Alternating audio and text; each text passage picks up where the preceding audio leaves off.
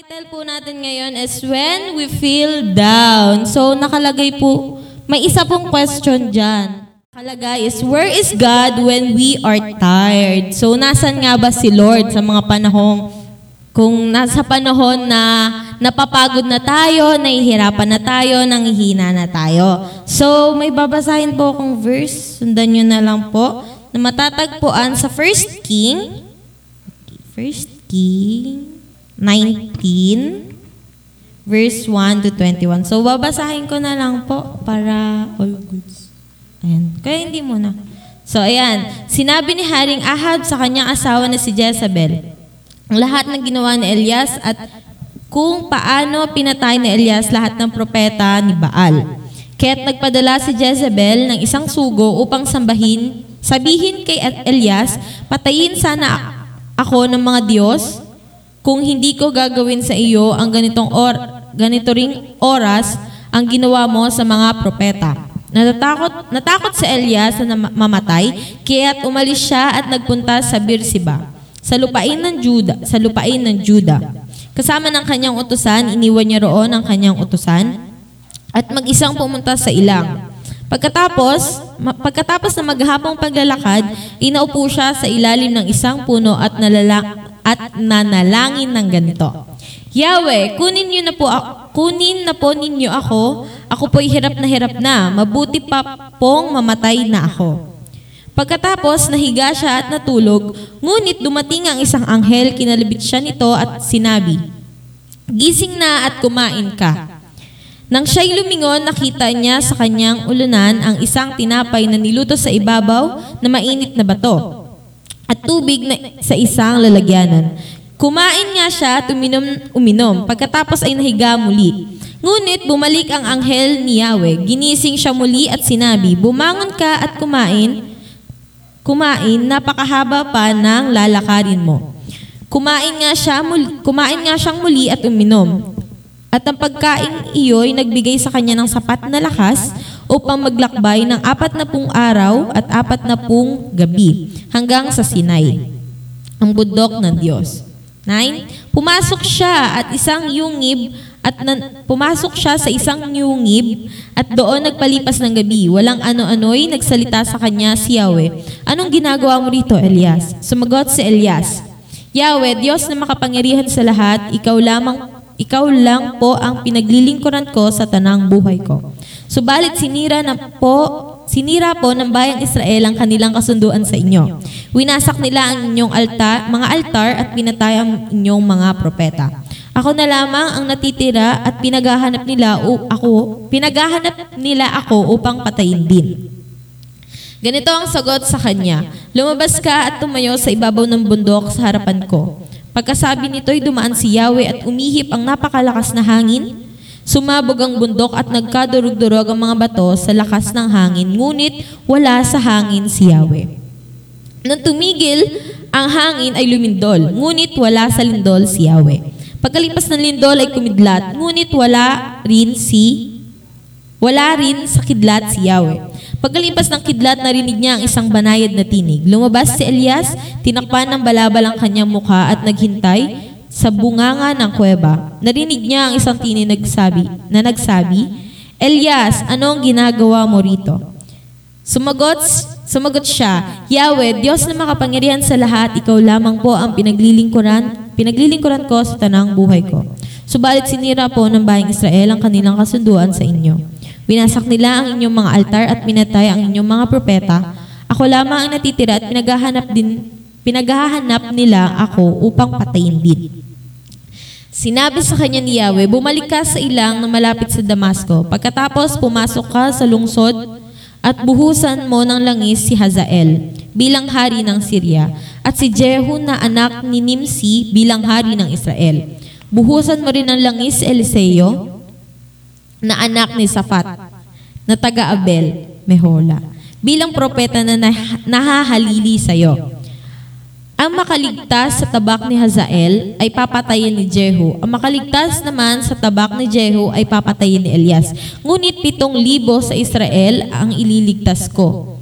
Ang mga taong hindi lumuluhod kay Baal at hindi humahalik sa mga sa kanyang imahen.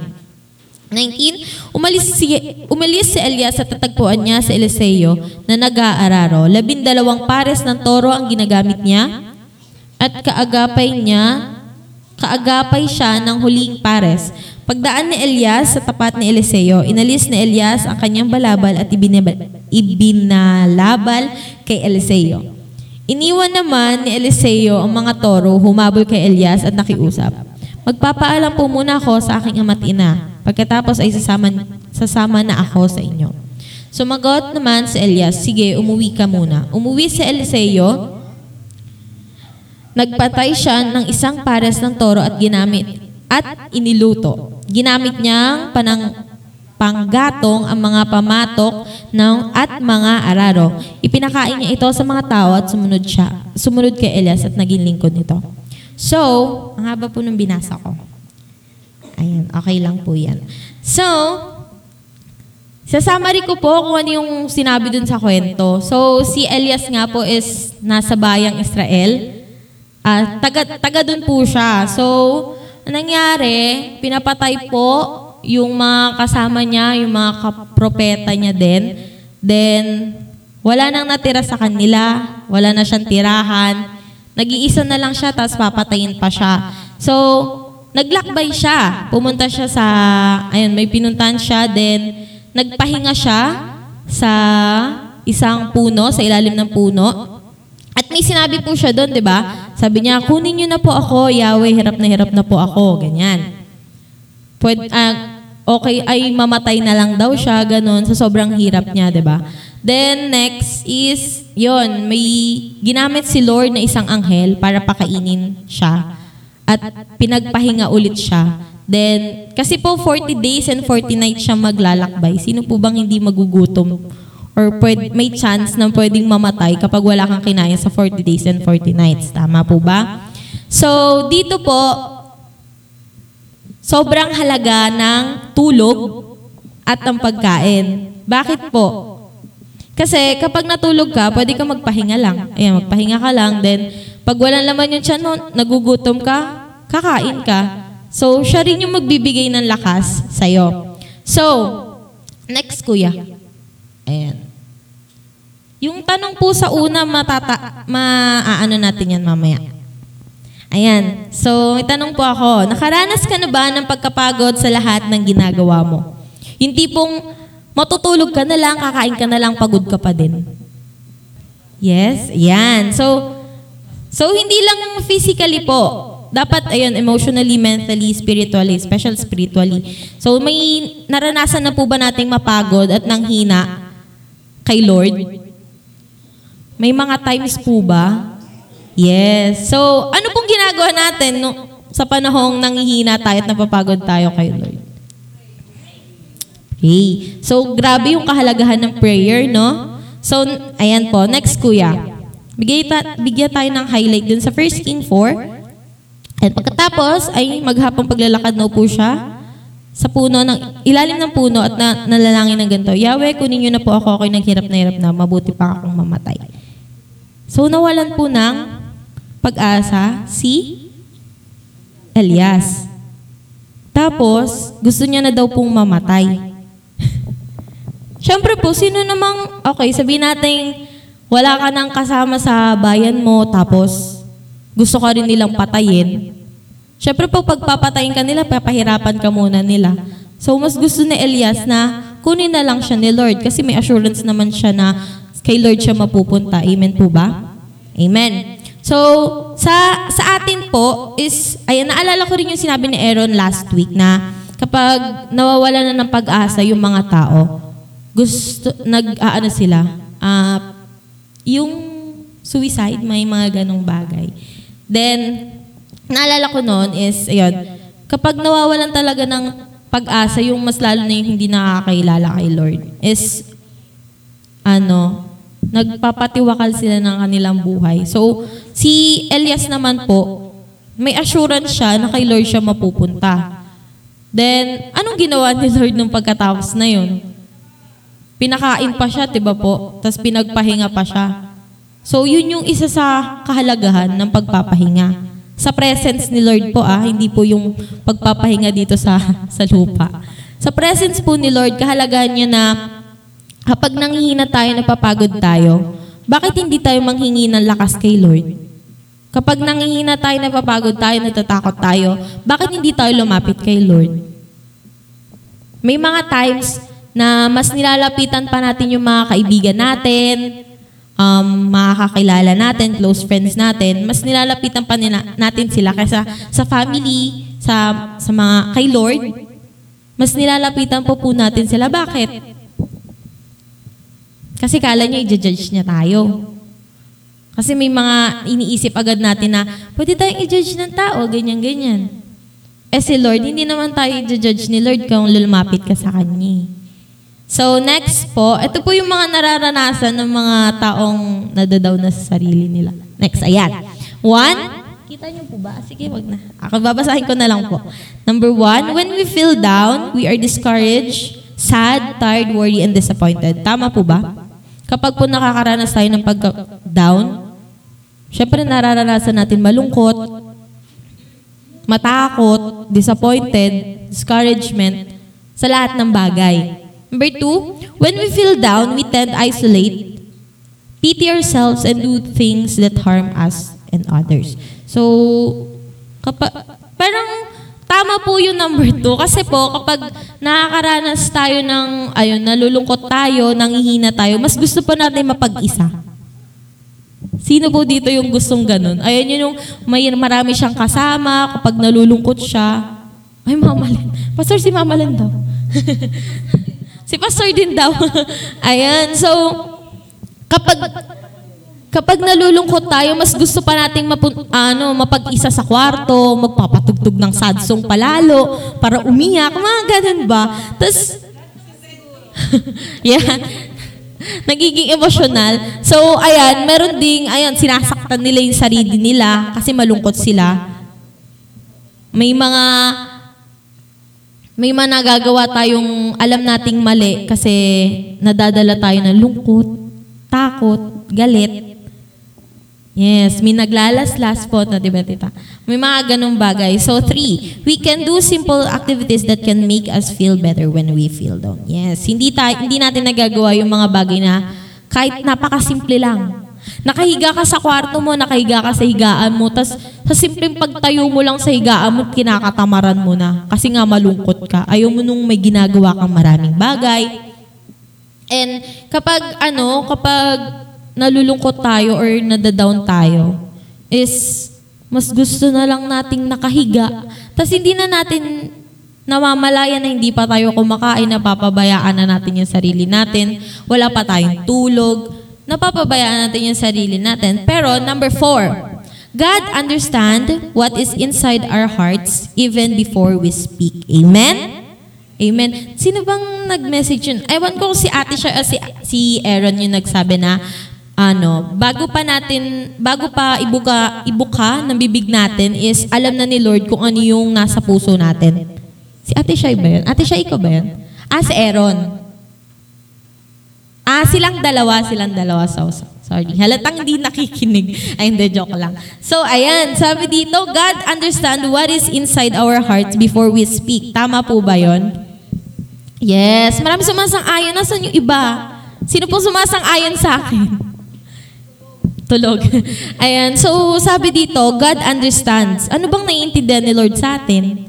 Kapag nafe-feel nating nadadown tayo, nafe-feel nating natatakot tayo, nangihina tayo, napapagod tayo, si Lord naiintindihan niya yung yung ganong nararamdaman natin.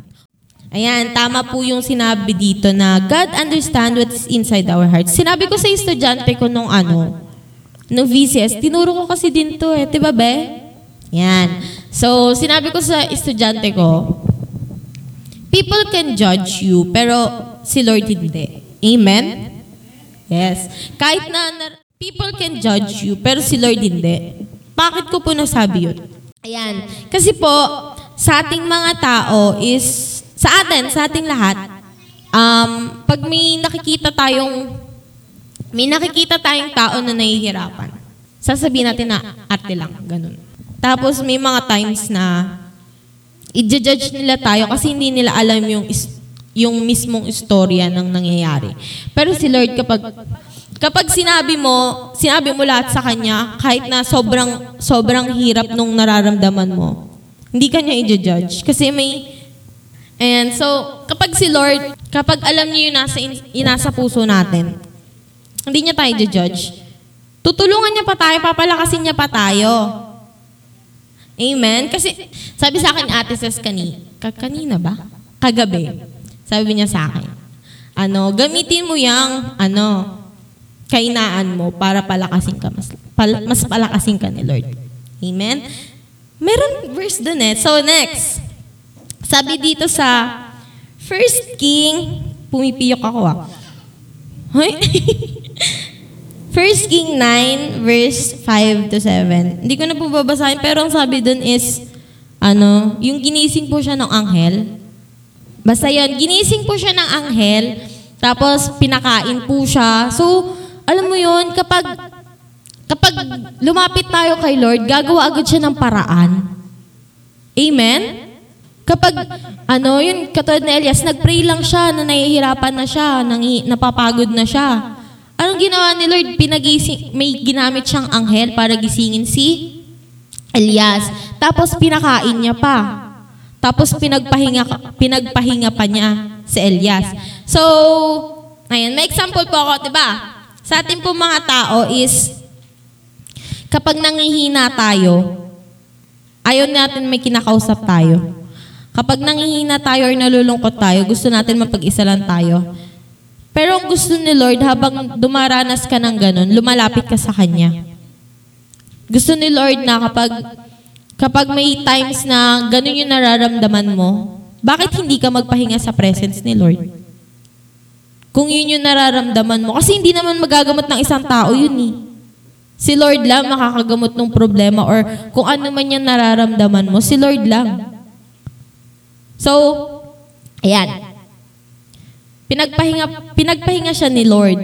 Then, sa ating mga tao, kapag nararamdaman natin ganun, kailangan natin magpahinga sa presence ni Lord. Siya na lang naman naghihintay sa ating lumapit, lumapit tayo sa Kanya eh. Ready ready naman na siyang gumawa eh. So, may seven days tayo. 'Di ba may seven days tayo? Sa six days po natin, 'di ba seven day? Sa anim na araw, lumalaban tayo sa mga pagsubok, battles, ay, sa battles, sa problems, sa pagpagod, panghihina. Pero sa seven day, gusto niya nagpapahinga tayo. Bakit ko po nasabi? Kasi 'di ba si Lord, may seven days siya. Ginawa niya six, ginawa niya ginawa niya yung mundo ng anim na araw lang. Tapos nung ikapitong araw nagpahinga siya. Gusto rin ni Lord na magpahinga tayo kapag alam nating oras ng simba, Sunday. Parang sa 24 hours ang hinihiling ang hinihingi lang ni Lord 4 to 5 hours. Hello. Ano nangyari? Ayan, 4 to 5 hours lang hinihingi ni Lord para magpahinga tayo. Siya na yung nagbibigay sa atin ng ng oras eh na nangihina ka anak sa 6 days mo, napagod ka, may problema ka sa anim na araw mo, bakit hindi ka pumunta sa church pag pray mo? Bakit hindi ka pumunta sa church kausapin mo ako? Kaya nga po tayo nandito eh, kasi sa anim na araw napagod tayo. Sa anim na araw, nanghina tayo, natakot tayo. Bakit hindi natin ngayon i-confess lahat kay Lord? Alam na alam naman ni Lord eh, kahit kahit hindi mo sabihin, alam niya pa rin.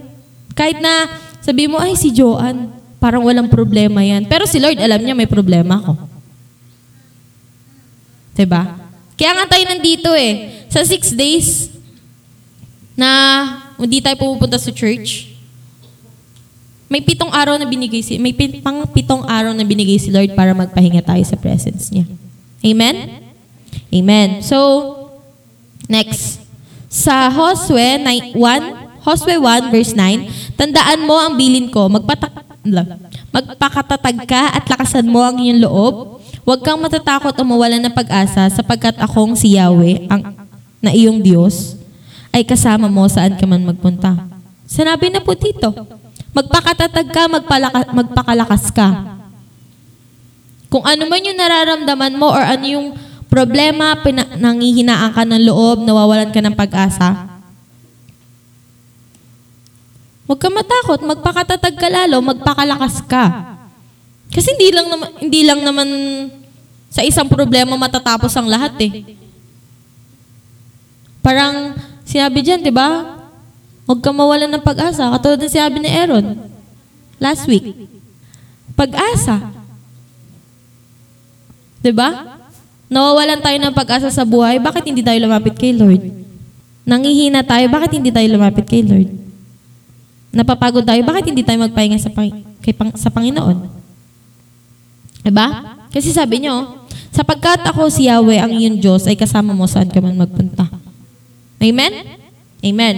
So, sinabi naman po sa Hebrew, Hebrew 13.5, ang pamumuhay ninyo ay dapat walang pag-ibig sa salapi. Asiyan na kayo sa mga bagay na taglay ninyo sapagkat sinabi ng Diyos, kailanman ay hindi kanya iiwan at hindi kanya pababayaan. Amen. Diba? May, may mga tao na minamahal yung salapi, yung pera. Parang naalala ko yun, Thursday nung nagturo po si Ate Heart na it's all about money, money, money. Ayan. Ayan. So, yun yung isa sa mga um, humahad lang sa atin kay Lord. Money. Mas minamahal natin yung pera kesa sa kay Lord. So, sabi dito, masiyahan kayo sa tagla sa bagay na taglay ninyo sapagkat sinabi ng Diyos, kailanman hindi kanya iiwan at kailanman hindi kanya papabayaan. So, tama po yun. Bakit hindi na lang tayo maging masaya kung anong meron tayo? Kung ano yung meron, meron yung kapwa natin. Bakit hindi na lang natin maging, bakit hindi na lang natin gawing maging masaya kung ano yung meron tayo ngayon at meron yung iba? Kahit na yung iba meron, tas ikaw wala, okay lang, maging masaya ka pa rin. Kasi si Lord naman hindi kanya papabayaan, hindi kanya iwan, siya na nagsabi. Hindi kanya iwan, hindi kanya papabayaan. Kung iniwan tayo ni Lord, may pambayad ba tayo ng kuryente? Kung pinabayaan ba tayo ni Lord, matataba ba tayo ngayon? Ako? Ngayon? Oh. Ay. pinabayaan ka ni Lord. Hindi, ano na kasi yan, Shy? Ganyan na talaga. Eh, so, ayun. So, kung pinabayaan ba ni Lord yung church natin, may kuryente ba tayo ngayon? Kung iniwan ba tayo ni Lord, may magagamit tayo mga gamit-gamit dito? Hindi. Kasi tayo, nakokontento tayo sa kung anong meron tayo. At yun dapat yung gawin din natin. Mas masayahan tayo sa meron tayo ngayon. Hindi yung maghahangad ka pa ng ganito, ganyan. Gusto ko ng ganito, Lord. Ano, hindi mo ba ako bibigyan ng ganito? Mga ganun ba? May mga times na hindi tayo nasasaya, hindi tayo natutuwa or hindi tayo masyadong nabibless sa kung anong meron tayo. Kasi mas naghahangad tayo na mas masaya, mas malaki, mas marami. Pero yun lang yung binigay ni Lord sa'yo. Dapat, makontento tayo kung anong meron tayo at maging masaya tayo. Kasi nga, si Lord din magbibigay sa atin ng, ng bagay na yon. Sapat na at higit pa. Amen? Amen. So, next. Ayan, medyo malapit-lapit na po ito. Ayan, Sabi po sa 2 Corinthians 12, 9, 10. Ayan. Ganito ang kanyang sagot, ang kagandahang loob ko ay sapat na para sa inyo, sapagkat lubusang, hindi ko po mabasa, nahahayag ang aking kapangyarihan kapag ikaw ay nangihina. Oh. Kahit buong galak kong ipagmamalaki ang aking mga kahinaan upang manatili sa akin ang kapangyarihan ni Kristo. Alang-alang kay Kristo ako'y may kasiyahan sa ganit sa gitna ng kahinaan, sa mga pagkukutya, mga kahirapan, pag-uusig at kagipitan. Sapagkat kapag ako ay mahina, doon ako nagiging malakas. Amen? Amen. So, sinabi dito, kapag nanghihina daw tayo, is doon tayo magiging malakas. Ano? Ang gulo. Bakit, bakit tayo magi, magiging malakas, eh mahina na nga tayo? Anyone? Any two? Bakit? Bakit? Bakit kapag manghihina ta? Bakit Lord? Bakit kapag manghihina ako, doon ako mas magiging malakas? Ha? Yes! Kasi kasama natin si Lord. Yun yung sinabi... Ang galing ni tita, may chips ka sa akin. So, ayan. Kasi sabi niya, 'di ba hindi ka niya iiwan, hindi ka niya papabayaan. Huwag ka matatakot kasi nga nangihina ka. Kapag nangihina ka, dapat dun ka din mas malakas. Kasi kapag ba malakas ka, hanapin mo pa rin si Lord. Kapag malakas ka ba, mangahangad ka pa ng isa pang malakas. No. Kapag nangihina ka, dun mo mas naaalala si Lord.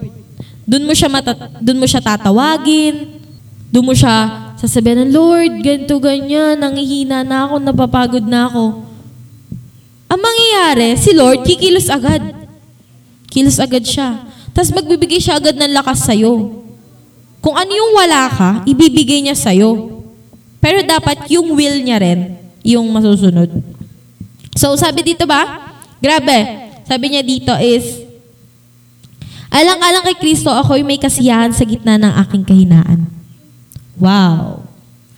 May mga times na nagiging masaya tayo kahit na alam nating may problema tayo. Ganun tayo, di ba? Pag kahit na may problema tayo, dinadaan pa rin natin sa tawa lahat. Amen?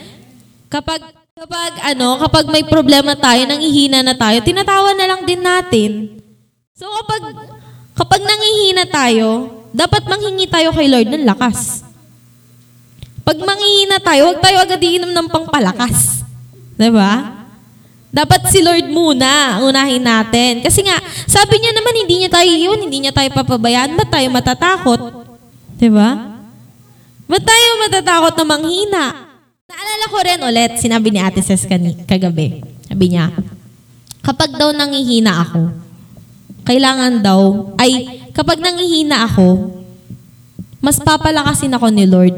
Mas si Lord pa yung kikilos sa akin. Kasi si Lord naman mas malakas kaysa kay Satan. eh. Amen? Sabi ko pa nga sa kanya, sabi ko kanina, layuan mo ako, satanas, sabi ko. Kasi talagang, oo, kalma lang ako. Kalma, kalma lang dapat si satanas. Parang, kasi kanina umaga talagang, ano eh, talagang kag- kaninang umaga hindi talaga maganda yung pakiramdam ko. And hindi po kaartehan to ha. Ayan na. Ayan. Pero sabi niya sa sabi sa akin ni Lord, ano, ayun, may ginamit siyang tao para sabihin na ganun nga, na kapag nangihina tayo, is mas papalakasin tayo ni Lord.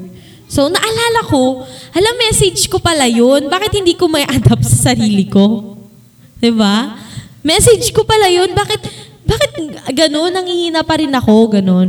So, nung pumunta ako dito, parang, sabi ko, sige, hindi ko po problemahin yun. Sabi ko. Tapos biglang, sabi ko, baka ma-mental block ako. Nung nandito po ako, nandito ako kanina, na may mental block na ako, hindi ko na alam, hala, ano ba yung gagawin ko? Then, no. May masasabi, may nasasabi ako sa inyo. Kasi hindi naman hindi naman ako yung nagsasabi nito sa inyo eh. Si Lord na, yung banal na spirito na, hindi na ako. Huwag niyo akong titignan sa kung ano ako ngayon. Oo, huwag niyo akong titignan. Huwag niyo akong huwag niyo titignan yung yung yung appearance ko ngayon. Oo, si Lord na yung si Lord na yung na, nangungusap sa atin na kapag Shh. Kunwari wala po ako dito. Ayan. Ayan. So, dapat dito is, kapag nangihina tayo, napapagod tayo, dapat doon tayo mas lumalakas. Kasi nga, kilala natin si Lord eh. Mas malakas si Lord. Malakas ka ngayon? Mas malakas si Lord. Kumikilos si Satan sa atin ngayon? Hmm? Mas malakas si Lord.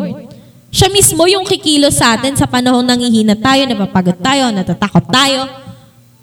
Nandun si Lord. Kasi sabi niya nga, diba, nung, sa isang verse, sabi niya, hindi kita iiwan, hindi kita pababayaan.